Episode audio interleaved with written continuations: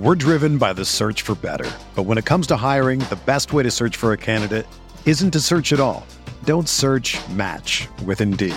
Indeed is your matching and hiring platform with over 350 million global monthly visitors, according to Indeed data, and a matching engine that helps you find quality candidates fast. Ditch the busy work. Use Indeed for scheduling, screening, and messaging so you can connect with candidates faster. Leveraging over 140 million qualifications and preferences every day, Indeed's matching engine is constantly learning from your preferences, so the more you use Indeed, the better it gets.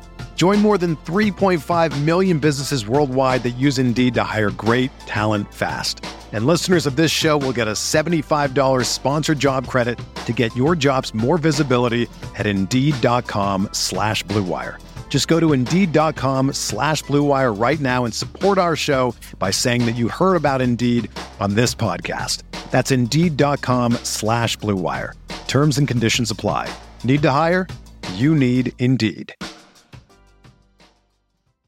This podcast episode is brought to you by Coors Light. These days, everything is go, go, go.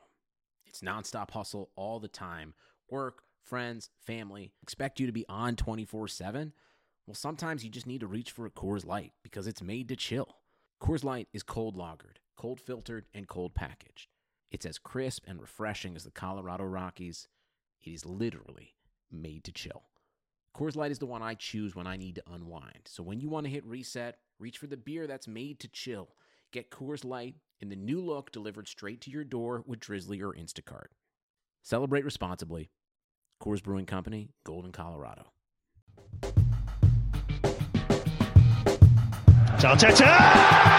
What a strike! What a screamer!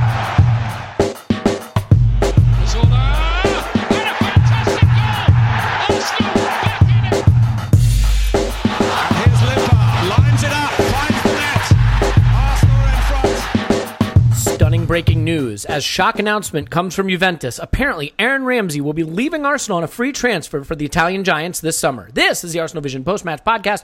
My name is Elliot Smith. You can block me on Twitter, Yankee Gunner. Whew, I mean, we were just getting ready to record when this news broke.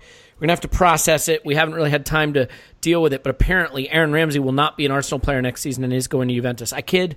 I kid. In fact, we knew that. So much ado about nothing. Uh, there's some debate whether it's 400,000 a week or 250,000 a week. I think we can certainly do a post mortem on his career at Arsenal later. We've talked him quite to death, uh, not literally, figuratively, on this podcast. I don't know that we need to cover that in this particular episode. We will definitely save time to spare a thought for Ars- uh, Arsons. I almost did that. That would have been bad. Aaron Ramsey's uh, career at Arsenal down the line. And I, I think we would all agree on this podcast that we probably didn't need to be paying him either of those wages, whichever one you believe it is, uh, and that the original sin is just not getting a transfer fee for him. So, probably not a need to cover that in too much detail. I want to thank everybody who listened to the Would You Rather podcast that we did on Patreon. Um, Paul couldn't make it for that, which is, I assume, why the feedback was so positive. I kid, I kid. We love you, Paul. But uh, yeah, it was really, really a lot of fun. People seem to like it. We will do more of those. If you missed it, you can get to that uh, over on our Patreon. If it's not for you, no big deal. We love you anyway, as usual. And uh, we are going to talk Huddersfield today. Maybe not a vintage performance. We'll talk about whether that matters or not. And I think it is important as we get ready to to discuss and debate this game to make the point that you can be critical of a performance and still be happy that we won it. Right? Like you can win ugly. That's better than losing ugly it just isn't always necessarily the best indication of the direction of travel. And so we will probably have some thoughts about this game that aren't super complimentary, but that doesn't mean we aren't all thrilled that we took three points. And the first person who was thrilled that we took all three points is Tim. You can find him on Twitter at Stillberto. Hello, Tim. Hello there. Hello there, indeed. Paul's on Twitter at Paz in my pants. Hello, Paz. Woohoo! Woohoo, indeed. And Clive. You can find him on Twitter at Clive PAFC. Hello, Clive. Hello, hello. Warned you you were on mute. You almost got caught out. Almost got caught out like Mustafi, but you turned into Koscielny at the last minute.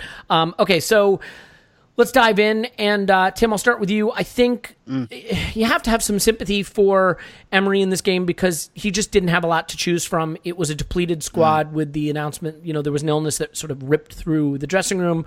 Um, how and why you would let Mesut Ozil even come to the training ground without like medical gear on, uh, boy in the bubble style, I'm not sure given his immune system. But at the end of the day, uh, no Ozil, no Aubameyang, uh, which was sort of a surprise. quite a few missing through illness and injury, and as a result, he he had to pick a much changed side. He he went with a back three. I'm not particularly of the opinion that a back three is inherently defensive. Um, I, I think it can be deployed in a very attacking manner. So for you, um, did you have any issues with the way he set us up away at a team that hadn't scored since 1925 and had lost 22 of their last 19 games? No, well, um, not not especially not when I saw the team sheet. Um, anyway, I I think uh, kind of in retrospect, what it's fairly obvious he tried to do was set up on the counter. Um, it was, and I, I I don't know whether that's what his preferred tactic would have been had it, everyone been available, but um, Iwobi, Mkhitaryan, and Lacazette was pretty much all he had going forward, with you know the exception of Denis Suarez. That that's a very counter-attacky front three, um, and that's that's where most of our kind of best play came from in the first half, and the few bits of attacking play we put together in the second half, it was almost always kind of either counter-attacking or forcing turnovers high up, and I think that was what he tried to focus on doing, and obviously we did it better in one half than the other. Um, and I, I, think he just thought not so much, um, not not in a, a hugely negative, because this is the thing. Obviously, he's getting a reputation as a really negative manager, um, and or a very conservative manager at least. Um, even though he played 4-4-2 away at City, which um, you know isn't a hugely conservative thing to do. I, I just think he looked at the players he had, and not so much out of you know an admission of defeat or oh these players are crap. I've you know I've got to sit back. It's more the type of players I think he had available were were quite of that kind of counter-attacking ilk.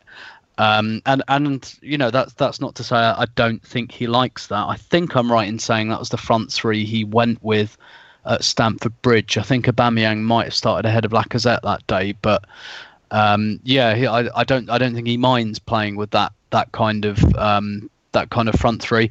But then also without Xhaka in midfield, I think that costs you a little bit of control, maybe of possession. Um, so yeah, I, I think what he tried to do um, is is to make sense of the tools that he had, which which worked okay in the first half. Um, in the second half, it kind of went to pot for reasons I, I, I can't quite get my head around, to be honest. Mm, yeah, I mean, it, it definitely did. Look, I mean, it was just ugly start to finish, but it was more ugly in the second half. And to be fair, let's just balance that against the ugly that is what happened to Chelsea against City, and and take a moment to laugh at that because that was absolutely fucking hysterical. We wound up in fifth thanks to that. Um, Tim, do you want to have just a, a real quick word before I move on to Paul about um, uh, your comments regarding the, the Chelsea City game? Yeah, I mean, you know, sometimes Elliot, we we we see a moth and we think it's a horse. You know, I, um, I don't know because because I still can't figure out which is which as between those two. And if you have no idea what Tim's look, uh, talking about, just Google horse moth, and uh, yeah, you will see one of my most proud moments. So yeah, there you go. Touche. That was a the proper rejoinder, and I will grant. I've, I've been waiting. I've I've been keeping that in the back pocket for the last few weeks. Yeah, well, you haven't needed needed it um, because you're not often wrong. Um, but look, let's face it: if you're going to be wrong about something, Chelsea getting tonked is a is a perfect one to be to be not on on the money about. And uh, so, putting aside their travails and getting to our travails of winning games, uh, Paul. Yeah, so I for me this wasn't a great performance. One of the things I wanted to get into though is what you thought of us with one striker up front because in theory I've kind of had this belief that maybe we'd be better off p- picking one of the strikers and playing with two more natural wide players on either side. We saw that with Iwobi and Mkhitaryan in this game. Again, not a vintage performance, but did you get any feeling maybe in the first half that we had a little better balance by having those two flankers, or, or was it not working for you? Um, no, I, I kind of thought the the lineup on paper was pretty reasonable. It was nice to see Iwobi and Mkhitaryan doing their thing again. Um, so to me, that was all good. I think Mkhitaryan maybe got tired in the second half, and that didn't help us any. But but I mean specifically, do do you think that like having both of them out there and one striker looked a little more balanced for you? I mean, we this is the first time yeah. we've seen a long time not having the, the two up front or having Aubameyang, you know, at least on a wing. Yeah, yeah, very much so. Don't don't worry, I was getting there. Oh, I'm sorry. Yep. Mm-hmm. Yeah, I wasn't going to go past it.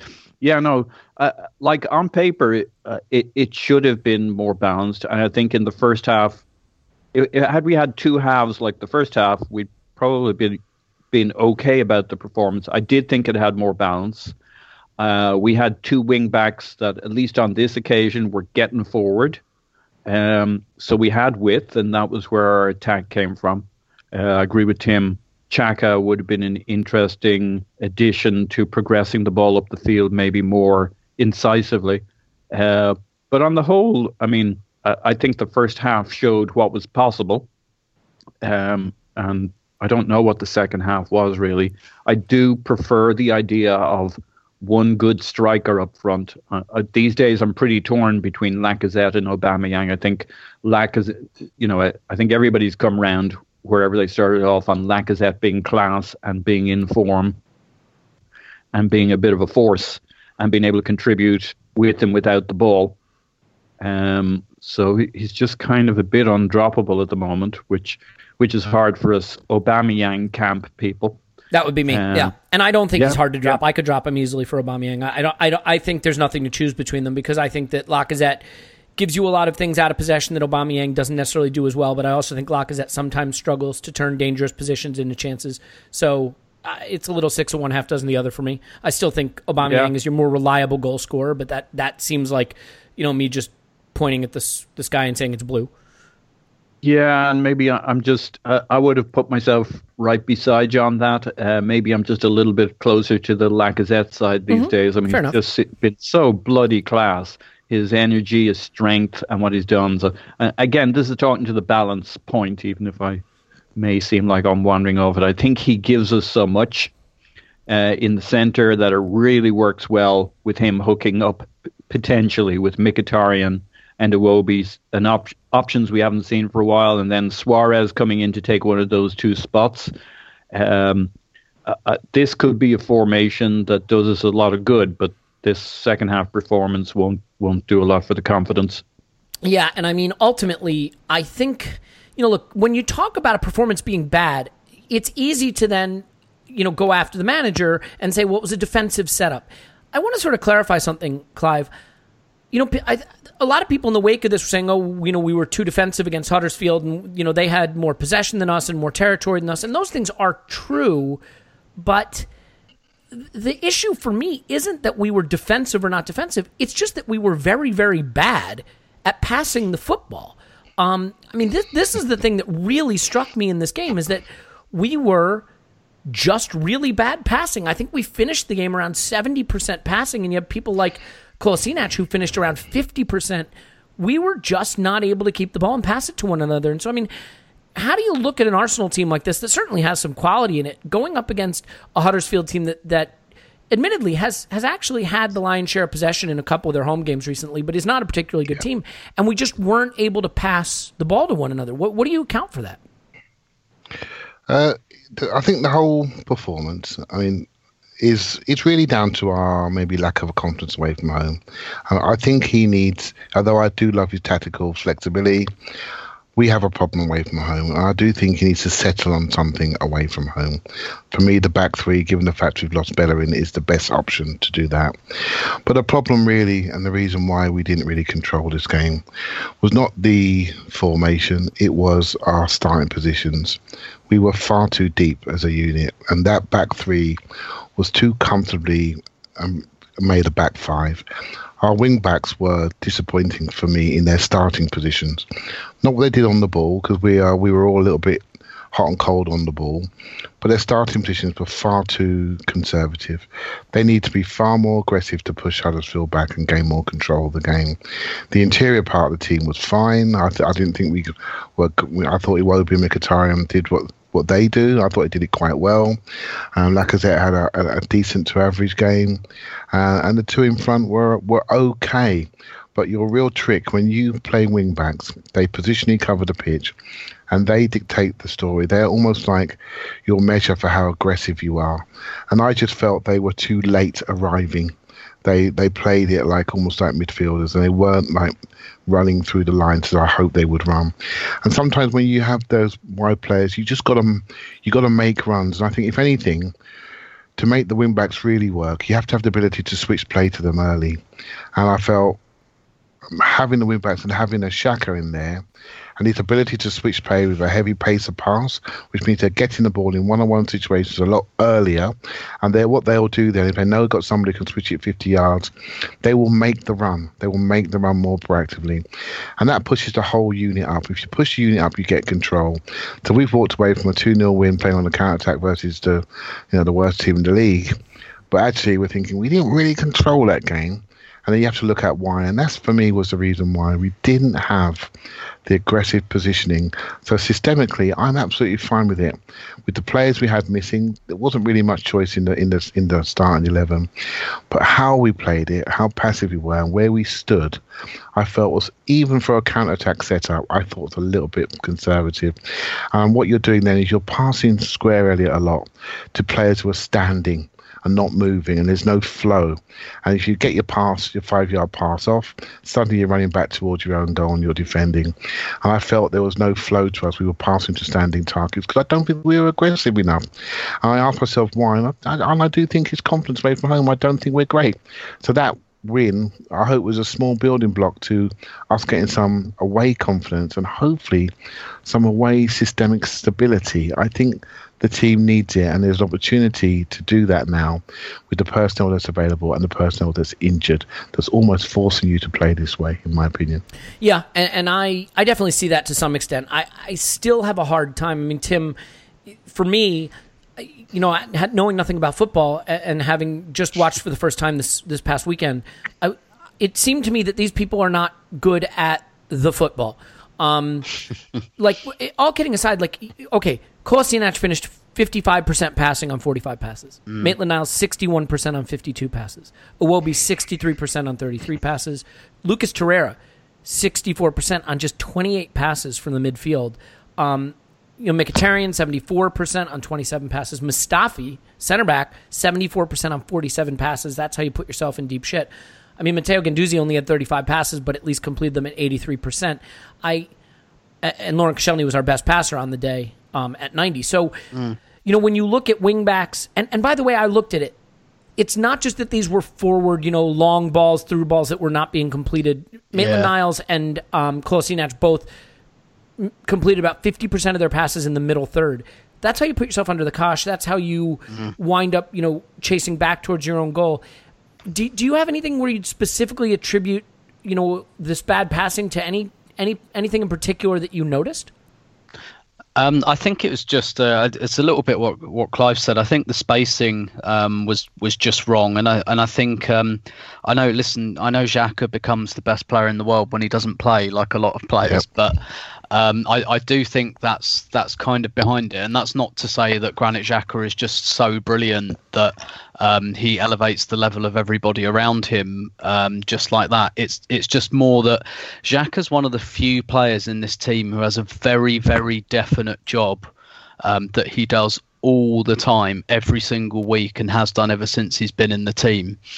Um, and you, you see how um, how pivotal this kind of player is to a lot of teams um, in the top six. You know, you look at I, am not suggesting he's on their level per se, but you look at someone like Fernandinho. Um, I mean, I think he's better than Jorginho's been at, at Chelsea so far. But you know, a, a, lot of managers are very married to having that kind of deep distributor, and it's interesting because there's lots of defensive midfielders playing a little bit higher up, much to the confusion and consternation of, of everybody And I just I, I just wonder if it was maybe a little bit confidence, a little bit people just not quite sure of their jobs. Um, and I think Clive's right really because when your uh, wing backs are starting as fullbacks effectively rather than really pushing up, then you haven't got a four in midfield anymore. You've got two. And so you've got Guendouzi and Torreira, and then who do they go to? Because Iwobi and Mkhitaryan aren't playing out wide; they're playing in those kind of half spaces, and those are those are difficult passes to find. Um, and those are the passes that someone like Xhaka and probably someone like Özil as well, and Ramsey, um, they're all good kind of progressive passes in, into those types of player.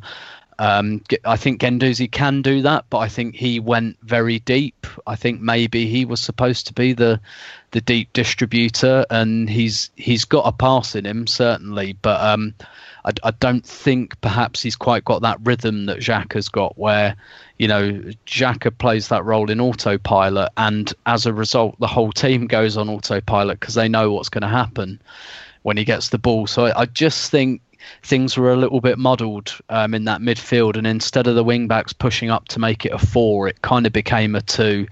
And you know, even leaving that aside, there was lots of sloppy play from Kolasinac, which we're quite used to now. He regularly finishes um, kind of in the low 60s, high 50s for passing, which for someone who's playing, you know, ostensibly as a midfielder is, is pretty poor. Um, Maitland Niles, he, I, I, I, was watching the breakdown, and I think uh, Adrian Clarke said Maitland Niles got the ball 25 more times than any other Arsenal player. So they were obviously told to go down the right um, on this occasion, which was a, a, bit of a change because we've been hitting the left a lot.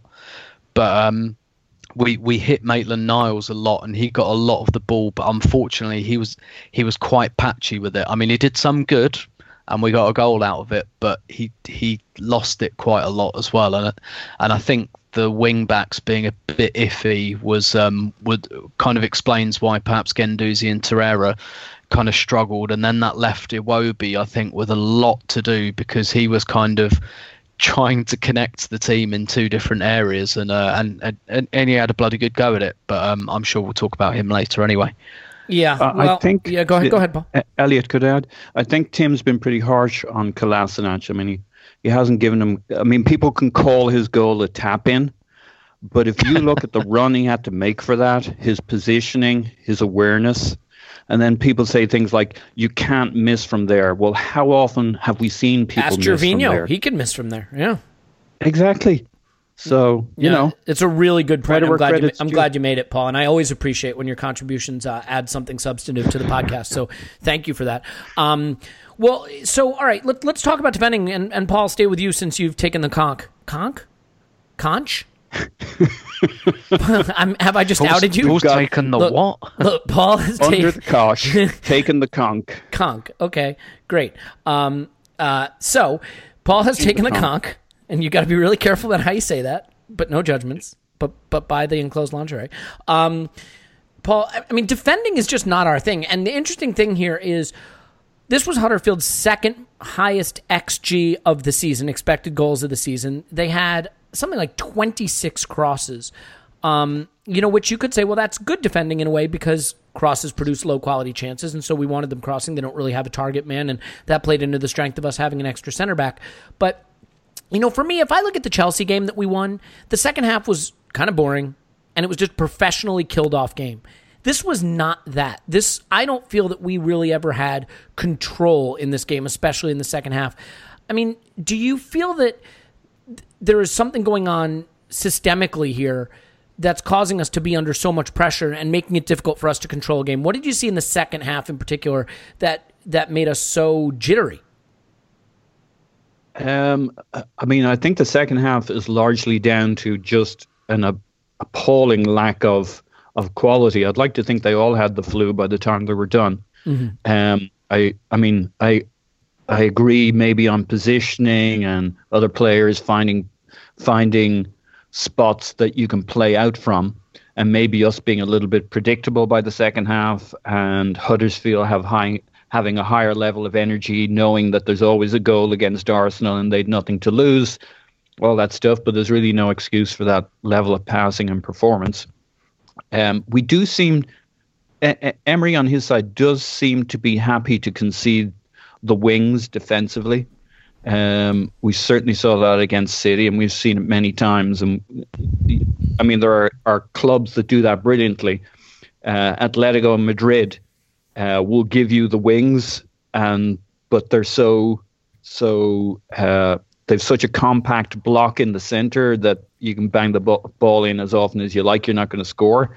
Whereas we seem to combine. We'll give you the wings, but we'll also give you the mushy center. And uh, now with three at the back That's, and that's two a wing back- nasty way to refer to Mustafi, by the way. But I agree with it. Yeah, poor, poor old Mustafi. So I was thinking about you the other day. If I went to the fairground with you to play whack-a-mole, Would I just know, keep whack- whacking the same mole? you fucking whack the same mole. Contin- How did you know? Because that's how I play whack a mole. You see, yeah. for a whole it. season, you whack one mole, even though all those others are popping their heads up. I've But, only uh, got the one mole to whack. Oh, okay. So, um, I, you know, this is another game where people had various things to say about Mustafi, but like he wasn't the problem, was he? Really? Part of the was us. I mean, let's put it this way: if he hadn't had the rock that was Koscielny standing next to him, he might well have been the problem. I thought Yeah. Deserves a lot of credit and was arguably the man of the match. But yeah, I mean, He was the man of the match, wasn't he? He Yeah. was superb. Well, Um, he was everywhere, and he's reestablishing that level of performance. And I have a very high view of Monreal, but I think he gets very intimidated against a pacey player more more so than he should have. And they put pace against him. Uh, and Kolasinac on his wing is not the most fastidious of defenders. And I think we just conceded the wings, and that's something Emery is willing to do time and time again. Um, because, uh, and maybe this lineup talks to it too. I mean, he just he doesn't know how to fix our defense, and uh, had we not had so many illnesses and uh, and sicknesses for this, uh, maybe you could give him a harder time on it. But he does seem to have decided he can't fix our defense, but you can't conce- conceding goals is is going get a, uh, going to put a hole in our boat for top four, and so there is a bit of a conservatism, a pragmatism. Um, but I, I don't know what his answer is because conceding the wings isn't working for us at the moment. Yeah, I mean, I, I agree with that. And look, I think ultimately there was a point in this game, even as poorly as we played on, upon reflection, where I thought this could be a six seven sco- nil scoreline, like what Chelsea did to them at Stamford Bridge, because you know, for as much as we weren't really uh, keeping possession, when we did string a couple passes together, we cut them open quite easily. And I don't know why that stopped in the second half. I mean, maybe Mkhitaryan started to fade, which you could understand because he's only played one half of uh, you know reserve football since he's been back. Um, they pressed us like crazy. Uh, I'll throw out an interesting stat, and and this is for anyone saying why are we wor- so much worse away from home? So we beat the shit out of Huddersfield on XG in the reverse fixture. Okay, so at home we really punished them. The passes per defensive action, which is the statistic that is most commonly cited as a sign of press. What that basically means is how many passes are you making before there's a defensive action, right? Like before someone tackles you, intercepts you, fouls you, something like that. In the home fixture, you guys will like this. We, uh, they had five passes per defensive action before we we stopped them, broke up their play, and we had ten. So we were keeping possession really well, and they were getting pressed. In this fixture, we had four and a half passes per their defensive action, and they had 10.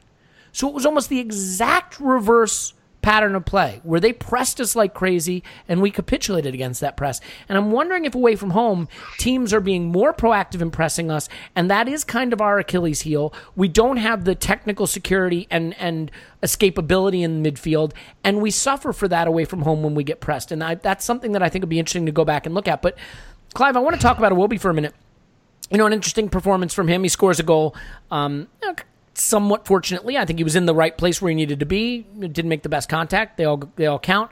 Um, he hit one straight at the keeper. Did not receive the best reception from the traveling support, so to speak, uh, when he was taken off. How did you feel about his performance? I thought he'd done fine. I thought the game was set up for him. It was a counter-attack game, and he's somebody that can make big strides and travel with the ball quite well. He's you know he's, he's a good strong runner, and the game was set up for him. I I, I did feel collectively, we, as I said earlier, if you're looking for reasons why we didn't control the game, it was how where we stood. Our average position map was way too deep. There's nothing more than that, and so there's nothing. It, it, the stats are an output of how you approach the game and how aggressive you were. We were not aggressive enough, right? So Iwobi as a as a as a player, you heard me say before, there are top six games and there are the rest. And against a lot of the rest of the teams, he's absolutely fine. I think some of the frustration with him is not with him per se, but potentially the general downgrade of, of Arsenal. And and people look at players before and players who are not playing and players who are on the bench, and they see him and they think we are not upgrading. And so he becomes a target, and they don't actually see his game. I think they, if they were to look at his game a little bit more and think about what he's done and how to get here and the level of production, I know he's inconsistent, but I think the issue is the upgrade issue and also the reliance issue. We are so reliant on him, and when we are desperate for somebody to do well, and be that player. And when they're not quite that player, then our reaction to them can be uh, a little bit indifferent. So, as a as a player, I sway on him because his performances are, they sway, they go up and down. I think the issue with him is I, I don't think he sustains long runs of football. I think he needs to be taken out. But with Mkhitaryan not quite there and the Ozil Ramsey situations where they are, I don't feel I don't feel we have the backup.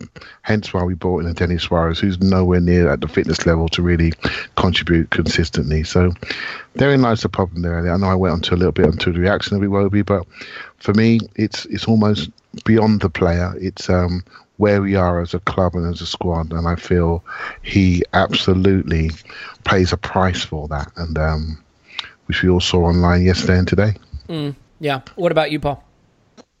Yeah, um, I just just feel that we're making a, maybe a bit of the Giroud pr- mistake here again, where we he's getting judged because he, as Clive alludes to, he's the guy that keeps getting played, and no matter how you feel about him, for those who aren't who are frustrated by him or who don't think he's good enough to be a starting player in a top four or top six club, if they could console themselves that he's like a squad player or maybe a very good squad player um, who we use when we need him, who plays a role, who comes in when he's needed, um, who happens to be starting all the time because the manager doesn't see anybody else that he wants to start ahead of him we would maybe stop taking it out on him. You know, I think most people would say had Giroud been our plan B and used as such, um, we'd all have thought he was a great guy, um, and a real asset, etc. Now there are people across the spectrum on Giroud, and I think there are people across the spectrum on Iwobi, but most people could get on board with the idea that he's a very useful player to have in your squad. And we should remember it's not his fault if you're not crazy about him that he gets started all the time. Yeah, no, I, I think that's perfectly fair. I, I think, look, to me, and this is this should just be obvious. There's a big difference between critiquing a player on the merits and abusing a player directly, or you know, coming at them on social media or whatever. And one, I think, is perfectly reasonable part of the discourse and discussion around football, and the other is just bad behavior. Um, I, you know, I think you can evaluate Iwobi any way you want, as long as you're not tagging him and telling him he's, you know, bad at football or something stupid like that. So, I don't think there's anything wrong with that. Clive, should we volley this one back over Tim's head? And, and no, you okay? You want to talk? Okay. I, I just got message back that we don't need to volley it back, Tim. So that's good. How about we do this? How about um? How about we put on something sexy for our partners, or put something sexy on our partners for Valentine's Yeah. Day that's coming up, and then come back and uh, let Tim participate in the podcast. So we'll take a break. We'll be back with more right after this. Okay, everyone, it's time to tell you about our friends at Enclosed Lingerie. You can find them online at The Enclosed, the E N C L O S E D dot com. Enclosed Lingerie is a Lingerie of the Month club. That's right, just like a Beer of the Month club, only better because it's a high end luxury lingerie gift for you and your partner that's going to enhance the intimacy in your relationship. Right now, if you put in Arsenal at checkout, they're going to give you $35 off any gift from Enclosed Lingerie. So you're going to want to go to theenclosed.com and sign up now. Look, Valentine's Day is around the corner. What better way to celebrate the romance in your relationship than celebrating Valentine's Day with a gift from the enclosed? And the gifts keep coming every month.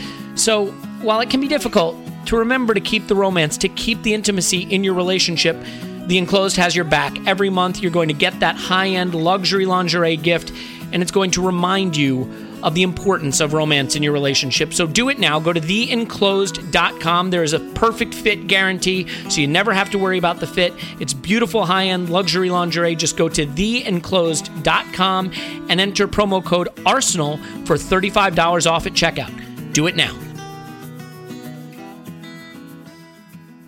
Okay, we're back. And now that we got that sorted out, uh, let's get into more of what was, let's say it, an instant classic that uh, I'm sure Paul's on his third viewing of. Um, look, a win is a win, but uh, in the interest of hashtag content, I think we should continue to break this one down. And Tim, uh, I want to talk about Maitland Niles. We're in a weird position right now. I, I think Paul was making an interesting point. Bookmark that, Paul. Uh, that you know we we tend to evaluate a player without looking at the circumstance by which they're playing in the position and to the extent that they are, right? So it will be maybe in an ideal world wouldn't be starting every single game for Arsenal right now at this stage of his development in his career, but he is for all the reasons that we know. Maitland Niles is in a similar situation. Probably not a right back or a right wing back. Why is he starting for Arsenal? Because Hector Bellerin is out for a year, because Lichtsteiner is dead, and because Carl Jenkinson is a super fan and not particularly a first team footballer. So, like, that's why he's starting there, and it's going to be hit and miss. So, for you, I mean, what is the right way to evaluate Maitland Niles, in particular this performance? I mean, beautiful cross for an assist. Can't look the other way on that. Um, once again, I thought pretty strong in the duels, but again, you know, passing at a pretty low rate and giving the ball away somewhat recklessly in his own area. I mean, it's it's a little bit good, a little bit bad with with Maitland Niles right now. Yeah, and I- and I think that's th- the thing that concerns me is that some of the errors are quite routine, and um, he's he's going to become a target quite quickly. I think, particularly with the press, because he turns the ball a lot over a lot um, in in the defensive third, and uh, it it seems really unnecessary because his technique and his body strength are both really really good and it just seems like you know sometimes you watch him and one minute you're like oh i'm really impressed with how calm he is and then the next minute you're like wake up man like ratchet up the intensity Calm is good, bit. sleeping Like, is bad. e- exactly yeah yeah it, it's you know it's uh, did you ever see the movie my own private idaho yeah. the Gus Van Sant, um, kind of where the guy's got narcolepsy. It, it kind of feels like that bit with the with Maitland Niles. Like sometimes you're like, oh, he's super cool and composed, and the next minute you're like, Ainsley, Ainsley, Ainsley. Well, there was one. You remember the one? Uh, he had a he had a pass. I mean, there are different ways to lose the ball, but he had one like square pass to sort of no one Yeah. right to the Huddersfield player then- that that was really bad. But then, um, if I'm thinking about the same one, he like sprints back to win it back, and then Yeah. wins us a free Mhm. kick, and Yep. you think, "Yep, exactly, exactly." When you're when you're on it, you're really, really good, and you're really secure, and you're you're good on the ball and everything. And we saw it with the assist, which um, it happened down the other end to me, so I didn't actually appreciate what a good ball it it really was. Um, uh, the best the best compliment I can give it was it was Sterling esque, um, given how often we see Man City score that goal, and uh, and you know he overlapped at the right time with Mkhitaryan, and that, that was you know that that goal was structured in such a way you think yeah that that was we worked on that a lot in training. That was the kind of goal that Emery um, and the team would have been visualizing on the training ground. You think yes you can do that. When you when you got the afterburners on and we were on the counter attack you got up there and you got that overlapping run and you played it. And and there's there's so much there he makes basic errors which are especially frustrating because they seem quite unnecessary they seem beneath him it doesn't you know i i don't get I, di- I didn't get angry at Lichtsteiner for getting torn apart by Raheem Sterling because I, I just kind of thought, yeah, that's that's that's probably just where you're at at this stage of your career, you know. Whereas with with Maitland Niles, I, I thought it was a really mixed bag, but it did it didn't maybe I'm wrong, but it doesn't it doesn't feel and look like it needs to be a mixed bag. It looks like you know, look, he's not Bellerin. Of course he's not. That's just a consequence of losing your first choice player.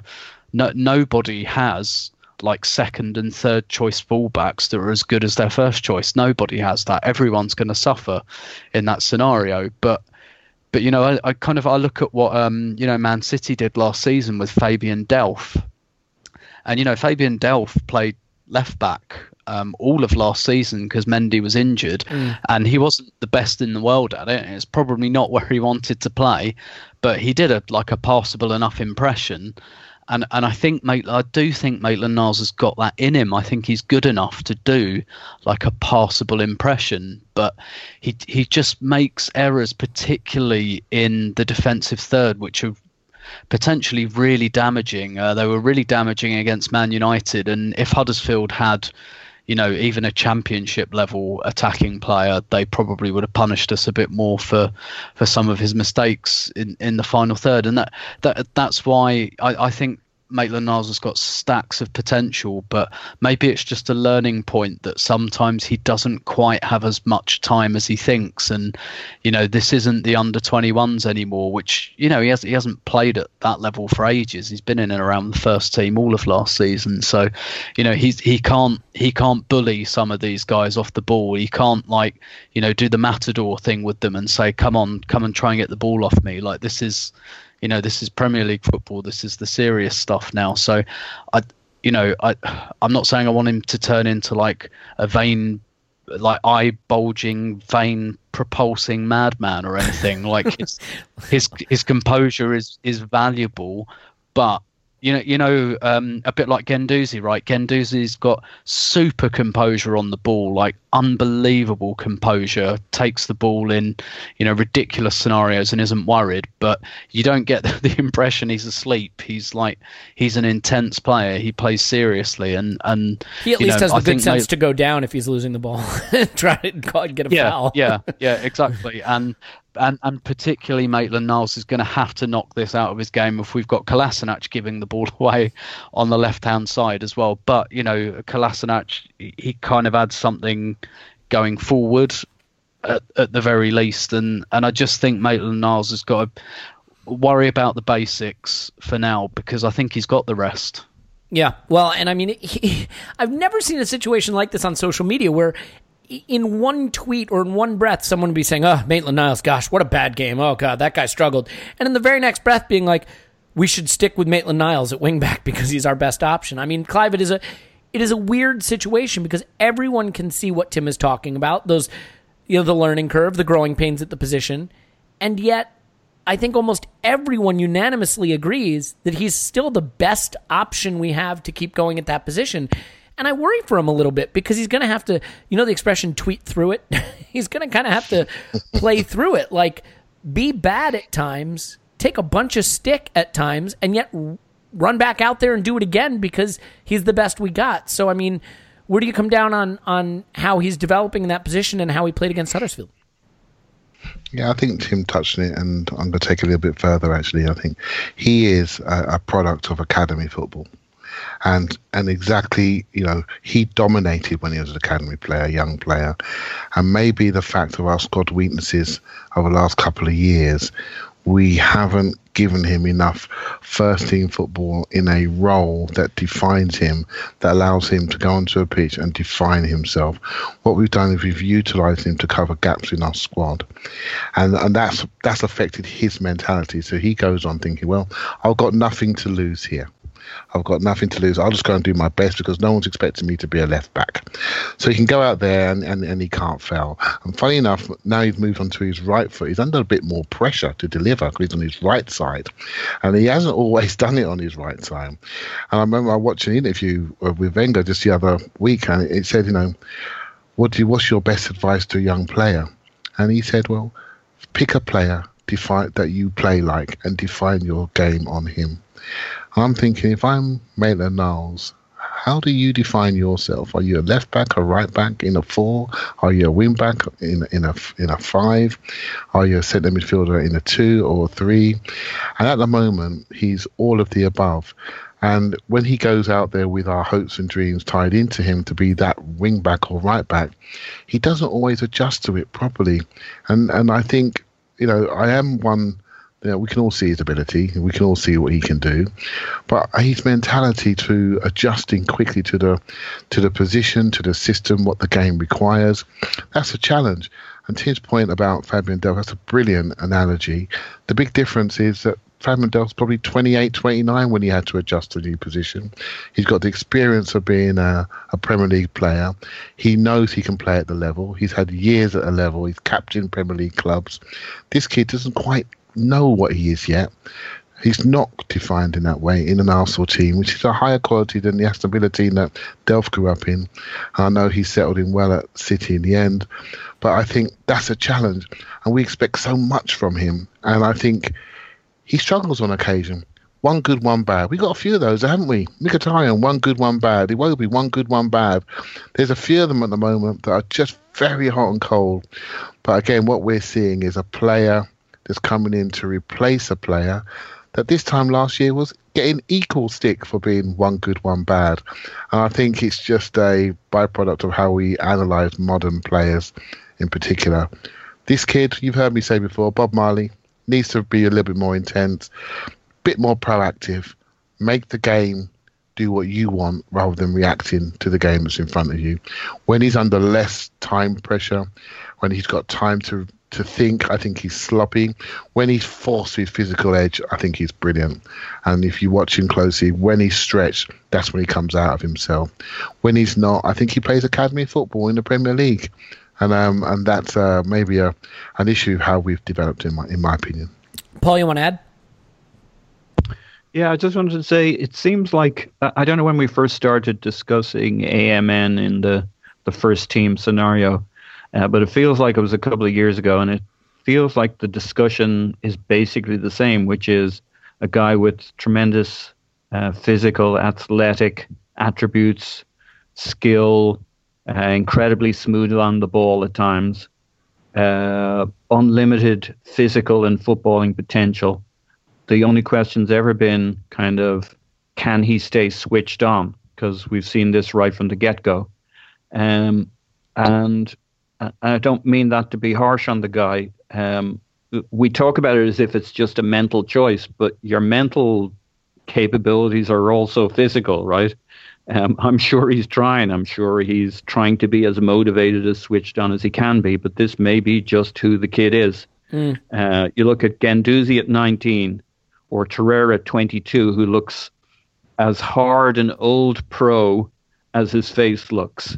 Um, I bet when, if you saw Torreira at 18 or 19, he was just as switched on, just as tuned in. Uh, you know, uh, Guendouzi was quite the character by all accounts over at Lorient um, and thought he should be basically uh, the star of the team, probably because he probably should have been. And that was at the ages of 17 and 18. And and you kind of most of course everybody can change and develop and grow but they kind of have their set points and I think this is just Maitland Niles. I think he's trying to stay switched on, but this is this is who he is, and I have a feeling we'll be kind of pulling our hair out over him, uh, getting really frustrated with him, and it may just not be his fault in that your your mental attributes are physical too. So this mm. may be kind of where his limit is.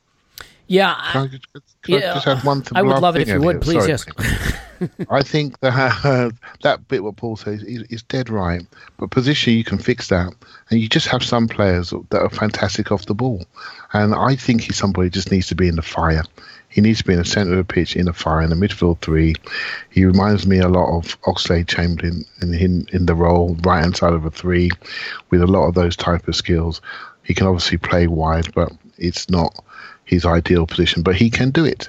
And I think if we can, he's obviously struggles when he's when when the game's around him, he knocks off, right? When it, but when he's in it, in the mixer, he's much better. And I think that tells you what he is as a, as a footballer. He's a he's a he's a centre midfield, I'm afraid. Well, that can play wide rather than a fullback that can play in centre midfield.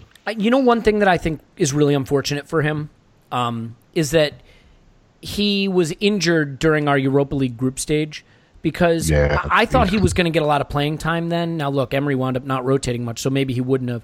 But I think it would have done him a world of good to have had some minutes under his belt. Because you have to remember, he's not only being thrown in the deep end in a position that's not necessarily natural, you know, in the league in the crunch period of the season, but really just back from injury and having not played a lot.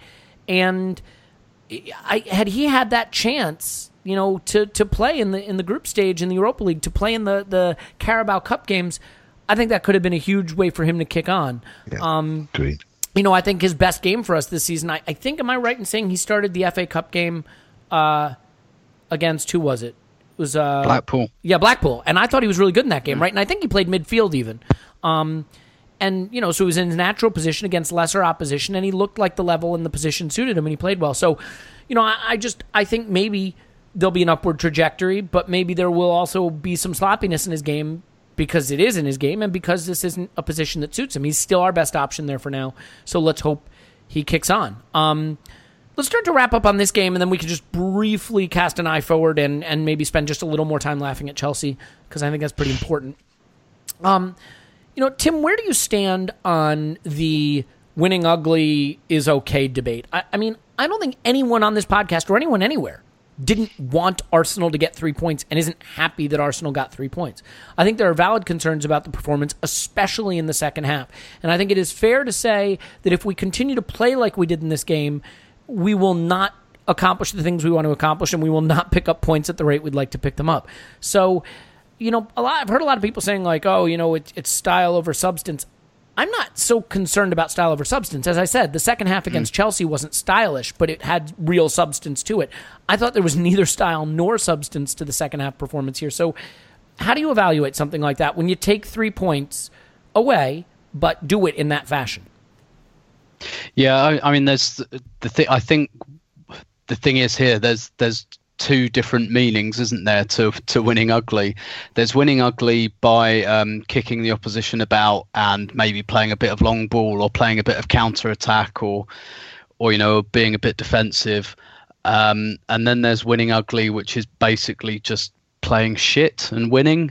Um, yeah, just, just, being bad at the football. Yeah. yeah, yeah, almost like winning to spite yourself. So, I mean, personally, um, as someone who was kind of reared on George Graham's Arsenal, um, I I enjoyed the shit out of us beating teams one 0 um, particularly that Cup Winners' Cup run. You know, I, I feel like George gets um gets some some bad get some bad press like contemporaneously but you know there was a time during that period where excuse me it was sensational like i i I implore anyone to go back and watch that Parma final from '94.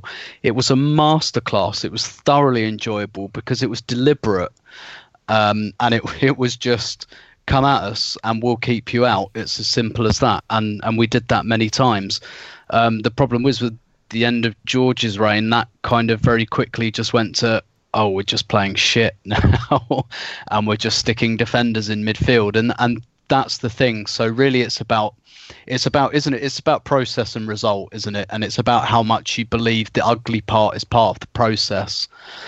Excuse me, and um, I I think there was a bit of ugliness in the process in that we kind of set up to play on the counter. And was it Bernd Leno um, made an interesting quote? I didn't I didn't see where the interview came from. I just saw it from one of those Twitter accounts that steals people's content and tweets it all out.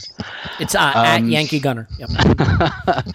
and uh, but it had something. He said something like, "We waited for mistakes." Which obviously that tells you that that's and you know the, the problem is the mistakes were our own. we, we, we waited for those. Oh, we waited for Huddersfield's mistakes, ah. and um, you know Huddersfield are a team who are going to make plenty of mistakes because they're quite bad. Um, so that that tells you that yeah, there was a bit of ugliness about this, and and you know we can all debate how far we felt that was necessary. By the way, that certainly doesn't was, scream protagonists. you know. This was play on the counter, try and force turnovers high up, try and force some errors, try and capitalise when they made errors. Um, but the the second half, I think that was the plan again in the second half, and we put ourselves in a position to do that. Um, but the ugliness came because the plan just didn't happen other than like a six or seven minute period when Iwobi kept kind of running up the pitch and you know being very Iwobi and doing like the bit in the middle third and taking the ball into the final third brilliantly and then just not quite having the bit in the final third. So um, i mean generally i'm i'm all on board with arsenal winning ugly if that's the plan. Um, i've never been one of these people who needs particularly to see you know champagne football. Um, i think i've said many times I, i'm actually quite a big fan of direct football anyway. I you know, I, I find any kind of um, provocative attacking football very entertaining, and if that means long throw-ins and long balls, that that's kind of fine with me. But um, so, would you prefer Allardyce or Pulis to to replace Emery? um, yeah, but um, yeah. So I, I think there was this was maybe 30% ugly because that was kind of the plan and 70% that actually the, that we didn't really execute the plan in the particularly in the second half? Yeah, I'd say the 30% was the first half, right? Because Yeah, it wasn't yeah. pretty, but we put them to the sword quite a bit when they did make those mistakes and you know, we looked threatening and in the second half this this looked like a game where we were like, okay, 2-0, let's coast. But we didn't coast. I mean, they they really did create some opportunities and you know, I I know there were some people on Twitter that said, "Look, it was ugly, but it was comfortable." I didn't feel it was comfortable. I you know, did I ever think we were going to lose it? I mean, I guess it's fair to say that we had the two goal lead for most of the second half, so maybe not. But I, I would be concerned about quote unquote protecting a 2 0 lead in the manner that we did in the second half. I mean, there's also a lot of revisionism, though. There are people who are using the Arsene Wenger stick to beat Emery and saying, at least under Arsene, we played pretty football. I loved Arsene Wenger. I think it is absolutely incorrect to say that we played beautiful football the last couple of seasons. I mean, look at the, what was it, Brighton away last season? that we lost, and it was particularly Yeah. unappealing. There was one season where the only way we were able to get into the top four was basically by just shutting down our attacking game and, and playing dour defensive football for the last three months of the season. Um, you know, we, we had to switch to a back three. We were forced into a back three to right the ship a couple seasons ago and played very defensively. So while I'm I'm not saying that Emery has unlocked something special about Arsenal at this point, I, I I do think it is incorrect to suggest that we were playing beautiful football under Arsene Wenger the past couple seasons. And oh, by the way, two of the prettiest goals I've seen Arsenal score in the last five years were this season. Been under him. Yeah, yeah, yeah. Yeah, I mean there were two at and granted it's just two goals, but still, you know, everybody remembers the Wilshere goal against Norwich.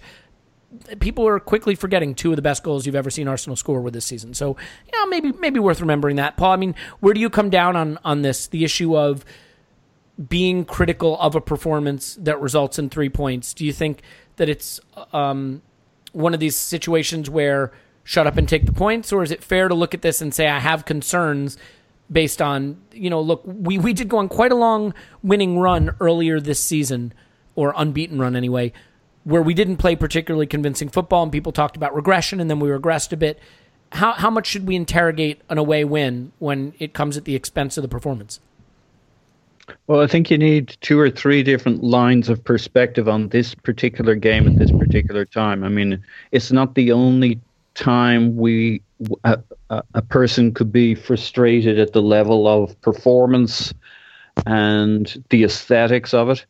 Um, but I do pretty much go for the this is a game. Uh, I mean, criticize the heck out of it, but with a little perspective, which is to say, given the options available, um, this was probably as reasonable a way to approach the game.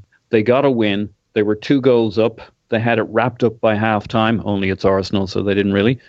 Um, uh, I made a joke uh, on the day of we're as good at keeping a clean sheet as Georginio Wijnaldum after a Vindaloo on a Friday night at the moment. Um, so we just okay. you know there is no safe there is no safe margin right? You're two up at halftime.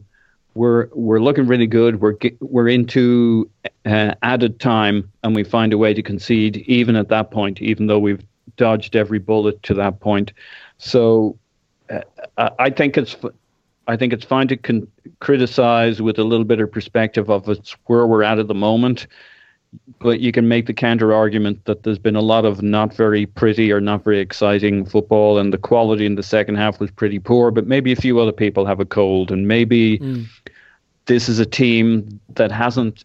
This was an eleven that hasn't played together like this in this format for a little bit of time, and that telling a team to wait for mistakes is not what this team has historically done. So you could you could come up with a lot of extenuating circumstances, but I didn't feel very good at the end of our second half, that's for sure, and I don't think most of Twitter did.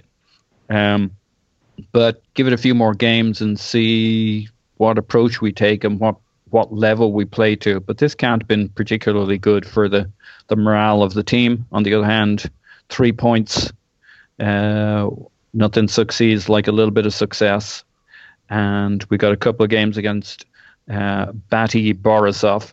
So hopefully we get a couple of wins there, and then you come out of that and stronger team, stronger squad, and we'll see what we do from there in. But I think for most of this, for the rest of this run in, the we're going to see a manager who constantly takes very pragmatic choices as he tries to craft a way to get this team into fourth place. And I think it's going to be mostly ugly.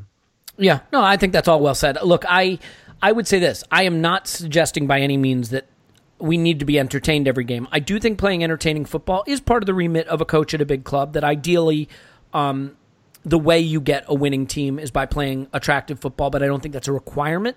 I don't think my complaint with this game is the lack of attractive football. I think it was the sloppiness of the football, the, the poor passing, and the extent to which we allowed ourselves to be pushed back into our own territory from the 45th to the 60th minute. So that's a 15 minute period. We completed one pass in the opposition half that originated in the opposition half and ended in the opposition half. In other words, we had two other passes that went from like just across, you know, just across the midfield stripe, but one pass that was completed in the opposition half from the 45th to the 60th minute. I think at Huddersfield, the worst team in the league, that's probably teetering on too defensive, right? I mean, I think we can agree that that's probably not the kind of balance you want, and that even a good team that you're putting yourself under too much stress. From the 76th minute to the 90th minute, we completed one pass in the final third. One. Um, it was a cunning plan, Baldrick. yeah, yeah. So, I mean, you know, I, I just think that sometimes maybe the message is, you know, let's defend and play on the counter. And unfortunately, the message is received too well, uh, for lack of a better way to put it.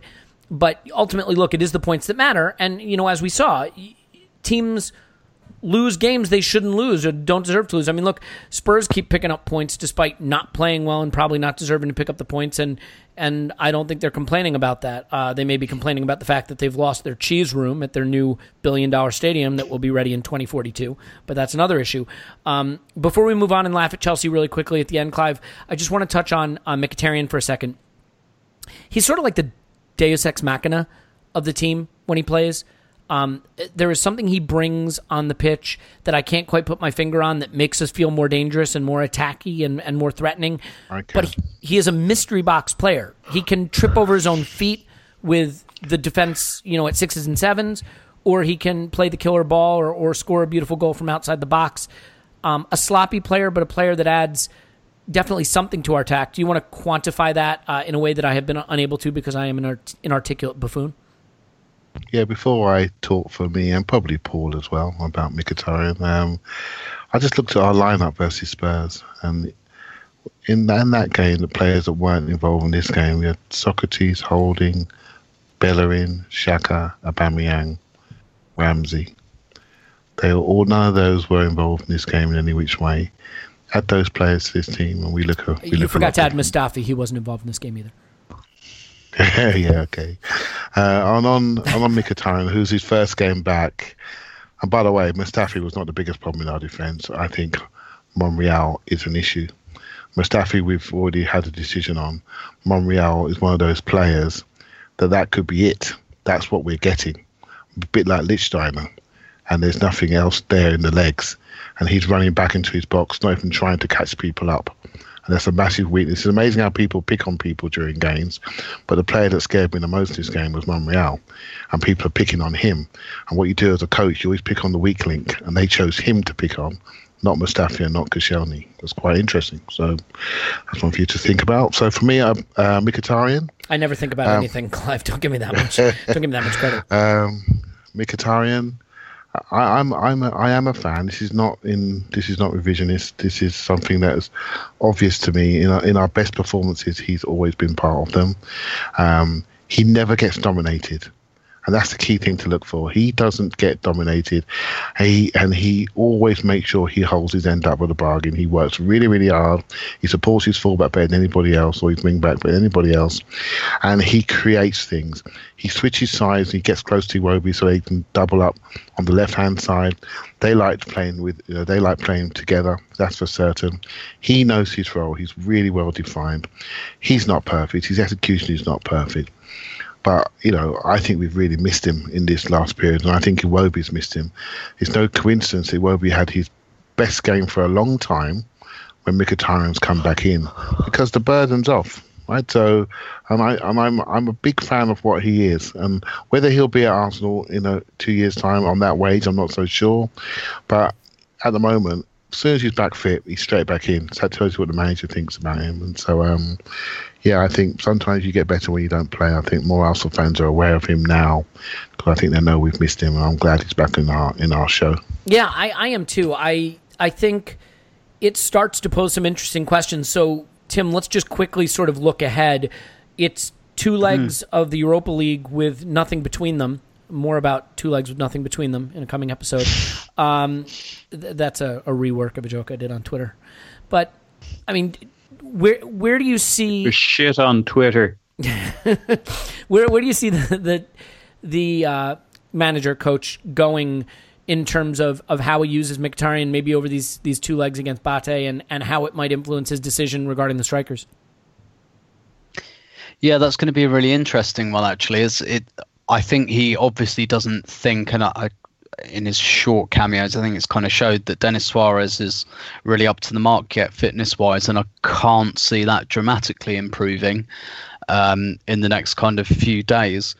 Um, I mean, I presume that quite a few of the players that missed this game will come back. I mean, we haven't really heard about the seriousness of Ramsey's injury um, or Mesut's sniffles. I can't imagine that, that that will endure too much. Um, Aubameyang should be back.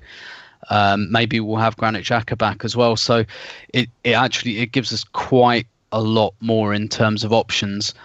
Um, I, I think he'll play Mkhitaryan um, again. I think that he'll, um, you know, we probably. I mean, he, he broke his foot, didn't he? So it's not like he had this, you know, horrendous injury that he really, really must play his way back in. He had like six weeks out. So I don't think there's too many concerns about kind of just playing him um, and letting him letting him kind of get on with it. I think he'll lean on Mkhitaryan quite a lot, and I think he'll probably um, rotate Iwobi and Suarez, um, which which seems fine to me. I think Mkhitaryan's a player he trusts quite a lot. He usually plays him. He's Mkhitaryan. I think is is one player who kind of fits what Emery wants to do. He he really understands and I think likes that role where perhaps he's not quite a number ten but not quite a winger, kind of playing in those half spaces. And I think particularly while we're without Bellerin. Um, whoever we play at right back, whether it's Maitland Niles or Lichtsteiner, um, one of the reasons I think he'll lean on Mkhitaryan is that he kind of knows what he's doing on that right hand side, and we saw that for the Lacazette goal that um, Mkhitaryan kind of, you know, he knew to wait for that overlapping run, and I, I think he's quite good for a right back to play with if if that's the way you're playing. So. Um, I I do think that what we'll see is a bit more um, playing one of the strikers and sharing their game time a little bit. I, I don't I, I like Lacazette and Aubameyang together. I'm not convinced the manager really really likes it. I think he likes to leave, you know, a little something on the bench. Um, so I I think we'll see that now. Uh, now he's got Suarez in there as a kind of rotation option. So I, I think that's what As we might do. Jorginho will Wijnaldum. yeah. To leave a little something on the bench. Yeah, um, best not to visualize that too much. So, um, I, I, I do think that that's what we'll do, um, particularly away from home. I think we'll kind of stick with the wing backs because, um, I mean, what's he got at fullback really? Kolasinac and Maitland Niles. You know, Monreal can't probably can't quite get up and down like he used to. We don't have Bellerin, which is why I think he kind of he went with the wing back. So, yeah, I I think Mkhitaryan will play. I think he might start Lacazette, um, just because Lacazette tends he he he doesn't tend to trust Lacazette for 90 minutes that often. He has done in recent weeks, I think, more because he hasn't had much of a choice, and I think he probably would think that. Um, Aubameyang's a, a decent player to bring off the bench, and Lacazette's. I think he's got three in his last four now in the Premier League. So, um, yeah, ba- basically, I, I think Mkhitaryan will be um, fitness, you know, fitness permitting, will be the one who plays more than anyone else in that kind of front three. I I would go for that. Yeah, I mean, I I think he is. You take a what do they say? The rough with the smooth, or whatever. Or is that just my wedding? Yeah, yeah. night? Okay. Um, don't step on my wedding night joke there, Tim. I want to make sure everybody heard that. Um, so yeah, that's fair. I I mean, it, it is interesting because I. I do you have any suspicion, Tim? Stay with you just for one second. That you know, when Arsene Wenger wanted to rest players, they had a you know a toenail injury or they were sick. Do you think Emery, who has been reluctant to, to rest and rotate, maybe played a little of that with this illness thing? This, I mean, uh, we, there was a report Yeah. of illness all week, but with the Europa League coming back, and you know, Aubameyang has played a lot of minutes. These guys haven't had a lot of rest. Yeah. Do you think he maybe took advantage of that tactic a little bit here? Yeah. Yeah, I think so, and and the fact that it was Huddersfield, and he thought, I if there's a game, if there's ever a Premier League game I can get away with it, it's probably this one. Yep, um, yeah, right. I, I think. Yeah, yeah. So I think that you know, Aubameyang. The, the reports were that he was sick quite a bit earlier in the week, Mm-hmm. Um, and you know, Xhaka was in full training as well. I yeah, I think he probably thought take a little bit of a gamble. Um, I'll give these guys. You know, had it been like Spurs away, I think we'd have seen them. Um, put it that way. Yeah, yeah, I kind of tend to agree with that. All right, well, let's start to uh, wrap up for the third time. We will start to wrap up. Um, Clive, quickly, your favorite goal that was scored against Chelsea at the weekend? Um, I like uh, Aguero's long shot right into the top bags. I like that. Um, I'm not sure that makes him a better striker than Thierry me but hey, people's memories are very, very short. Let, us be So, clear, um, Neil Custis is a moron. Um, just, Yeah. just in case there's any confusion about that. and not just him, but hey, look, that's the way it goes. Right, people just can't think. right? Whatever So, happened um, today. Yeah, hmm Yeah, exactly. But yeah, um, uh, it comes back to um, well, Chelsea have been found out, aren't they? they? They can only play one way, and the players don't always like it, and they are they are rebelling slightly, particularly away from home. They won't do in front of their own fans, but away from home, they're thinking, yeah, you know what, I don't fancy this. I've had, I'm sick of running around doing what he wants. And he's brought in two of his boys in Higuain and Jorginho, and and we're playing for them, and um, and they're not that good. So um, so there you go. So they're rebelling. So good luck. I hope they implode. I'm just gutted that Manchester United have found their I found their swagger because otherwise we'd be sitting pretty, wouldn't we? We So said on go. this very podcast that Chelsea were going to fade away, and I think they will. And I tell you something: if there was a seminar that you wanted to attend on how to down tools as a professional footballer, you would almost certainly take it from Chelsea. they know how to down tools like nobody's business. Paul, which was your favorite goal scored against Chelsea at the weekend? Yeah, well, it was very much that Aguero goal. Uh, I don't think there was anything quite in that department. That is the incorrect answer, by the way. There's only one right answer, and that isn't it. Do you want to know what the right What answer is- is? Yes. It's a little hilarious little Aguero tap in after Ross Barkley did. Who the fuck knows what and heads it right back to him. Yeah, that was hilarious. Come on.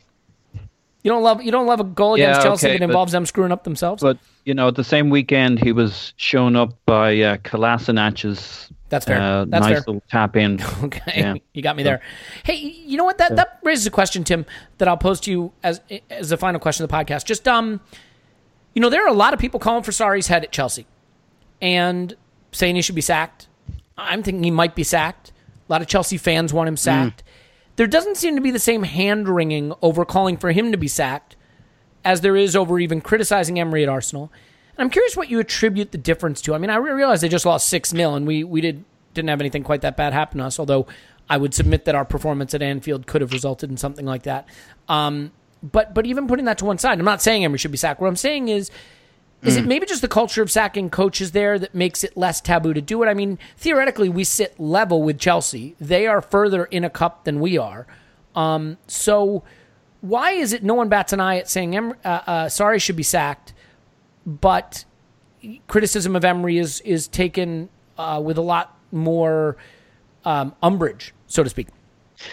Yeah, uh, this um this was addressed actually, I think, on the Tifo Football podcast last week. They did like a Sarri episode, and they they spoke about exactly this actually. Um, and one of the things they said, yes, first the culture of sacking at Chelsea. It's much more, yeah, we'll get rid of his because kind of people. That's what people expect. I mean, would any of us be surprised if in the next 24 hours Sarri sacked, or the next week, or the next two weeks? No. Um, whether we personally agree with that or not. Um, but also, um, I, th- I think they were kind of saying that Arsenal are kind of having the season that everyone expect- expected them to. Everyone looked at Arsenal and thought mm, they're maybe sixth, fifth, maybe they can scramble into fourth, but they should probably try and look at winning the Europa League. And effectively, again, it's, it's back to that results process. I mean, the process has probably been a bit of a surprise. Um, to this point, but the results possibly haven't. We're about where everyone expected us to be. So I think for Arsenal fans, obviously we're more involved and we're looking at the process and the performances. But for most other people, it's a bit like, yeah, Arsenal are doing roughly what I thought in the results kind of um, arena. So I, I think those two things explain it. Also, you know, we have had quite a bit of upheaval still. You know, even since Wenger's gone, like the CEO and the head of and the head of recruitment have both left. So that there's still been some heads rolling. Mm, yeah, I mean, I, I think the interesting thing with Sarri is, and it, and I think we're even seeing it a little with Emery. Don't go on long winning runs early in the season that elevate expectations. You know what I mean?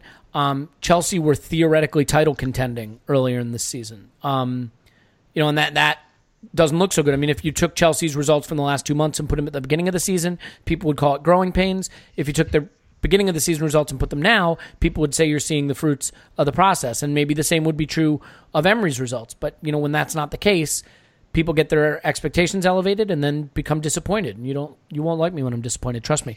Uh, Paul, final word on that? Yeah, so the other big difference is that Sarri's opened the door on this.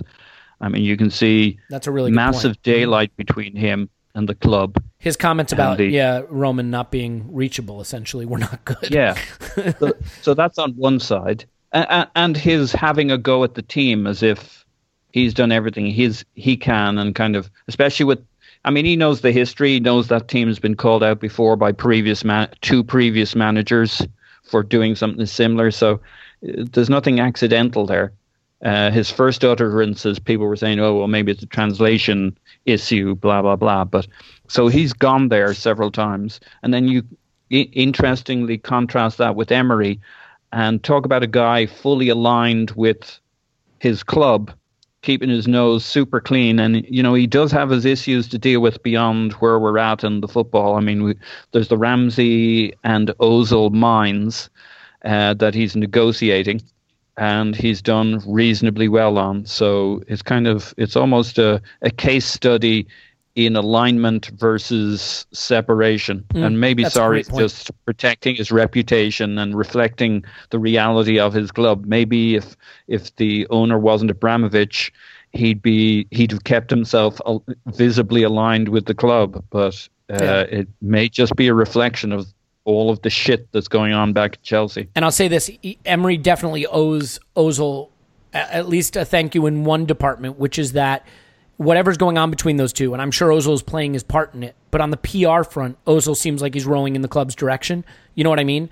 Um, you look at like what happened with Pogba and Mourinho and that was much more in the public eye. Whereas whatever's happening with Ozil, it's happening behind the scenes, and Ozil's public face has been his usual well managed PR. So I, I, think we've benefited from that not bubbling up in, into the public view, at least in terms of their open contempt for one another.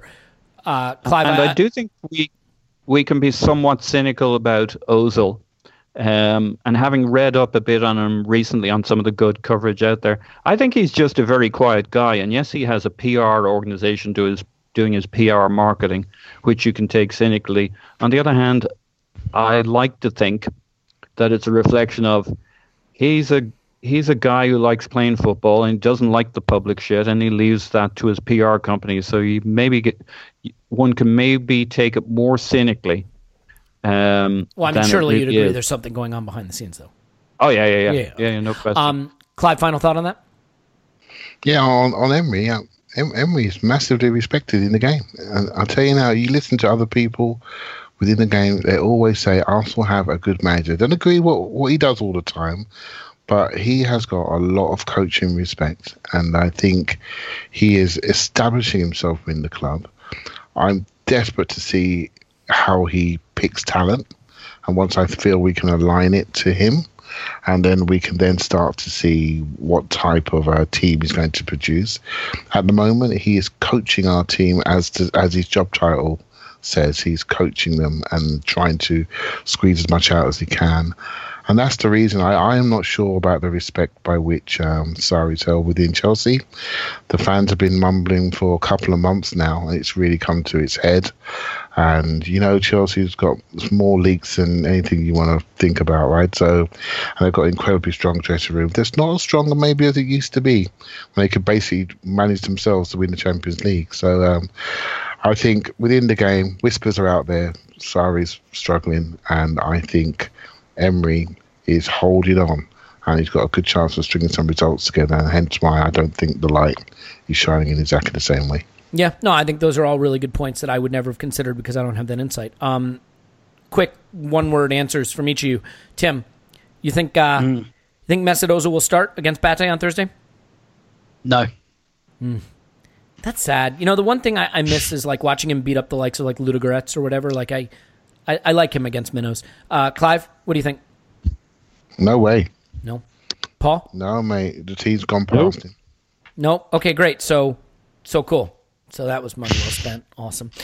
I think he'll start. and I think he'll dominate. How about that? I'm always, I'm always willing to make the ridiculous. Per, uh, what's, what's the word I'm looking for? Forecast. I don't know. I've run out of words. Since I've run out of words, I kind of like yeah. I think he'd be swung into the game on a crane suspended like a Greek god, Deus ex, ex machina. Okay, cool. Great contribution. Um, the, the, the words thing is working about as well for me as the passing thing did for Arsenal in the second half, so we should leave it there. Uh, Paul's on Twitter at Pause in My Pants. Thanks, Pause. Woohoo! Clive's on Twitter at Clive PAFC. Thanks, Clive. Thank you very much. Tim's on Twitter at Stillberto. Hey, Tim, you haven't plugged any writing. What are you writing about? Uh, don't know yet. I was hoping to steal some ideas um, tonight, so maybe I'll listen to this back. Un- and, uh, unfortunately for you'll- this was a shit podcast, so you're not going to find anything here. and you'll get fifteen hundred words of uh, this podcast rehashed somehow. Yeah, that's fine. Georginio Wijnaldum, Tim. just, just print out the closed captions from the YouTube version. Um, all right, well, it's still a pleasure to talk to you. My name's Elliot Smith. You can block me on Twitter, Yankee Gunner. Give us a five star review right now. Ask things about Scott. Scott will be back on Thursday. We'll try to do something live on Thursday, as well as some more great uh, Patreon content. But if you haven't listened to the Would You Rather pod we did on Patreon, and you've been thinking of trying our Patreon, I think it's some of the best stuff we've done um, to, to date. It's just a lot of fun and a lot of really challenging questions uh, that that really force you to take a position on on where you stand on Arsenal right now. So um, you can go do that on Patreon and, and try it. And if you hate it, then cancel your subscription and send me a nasty email or your feces in a box or something. I don't know. Uh, so yeah. Anyway, that's it. That's all we got to talk about. Uh, give us five star review, all that stuff. We uh, we love you. We appreciate you, and we will talk to you after Arsenal ten. Bate nil.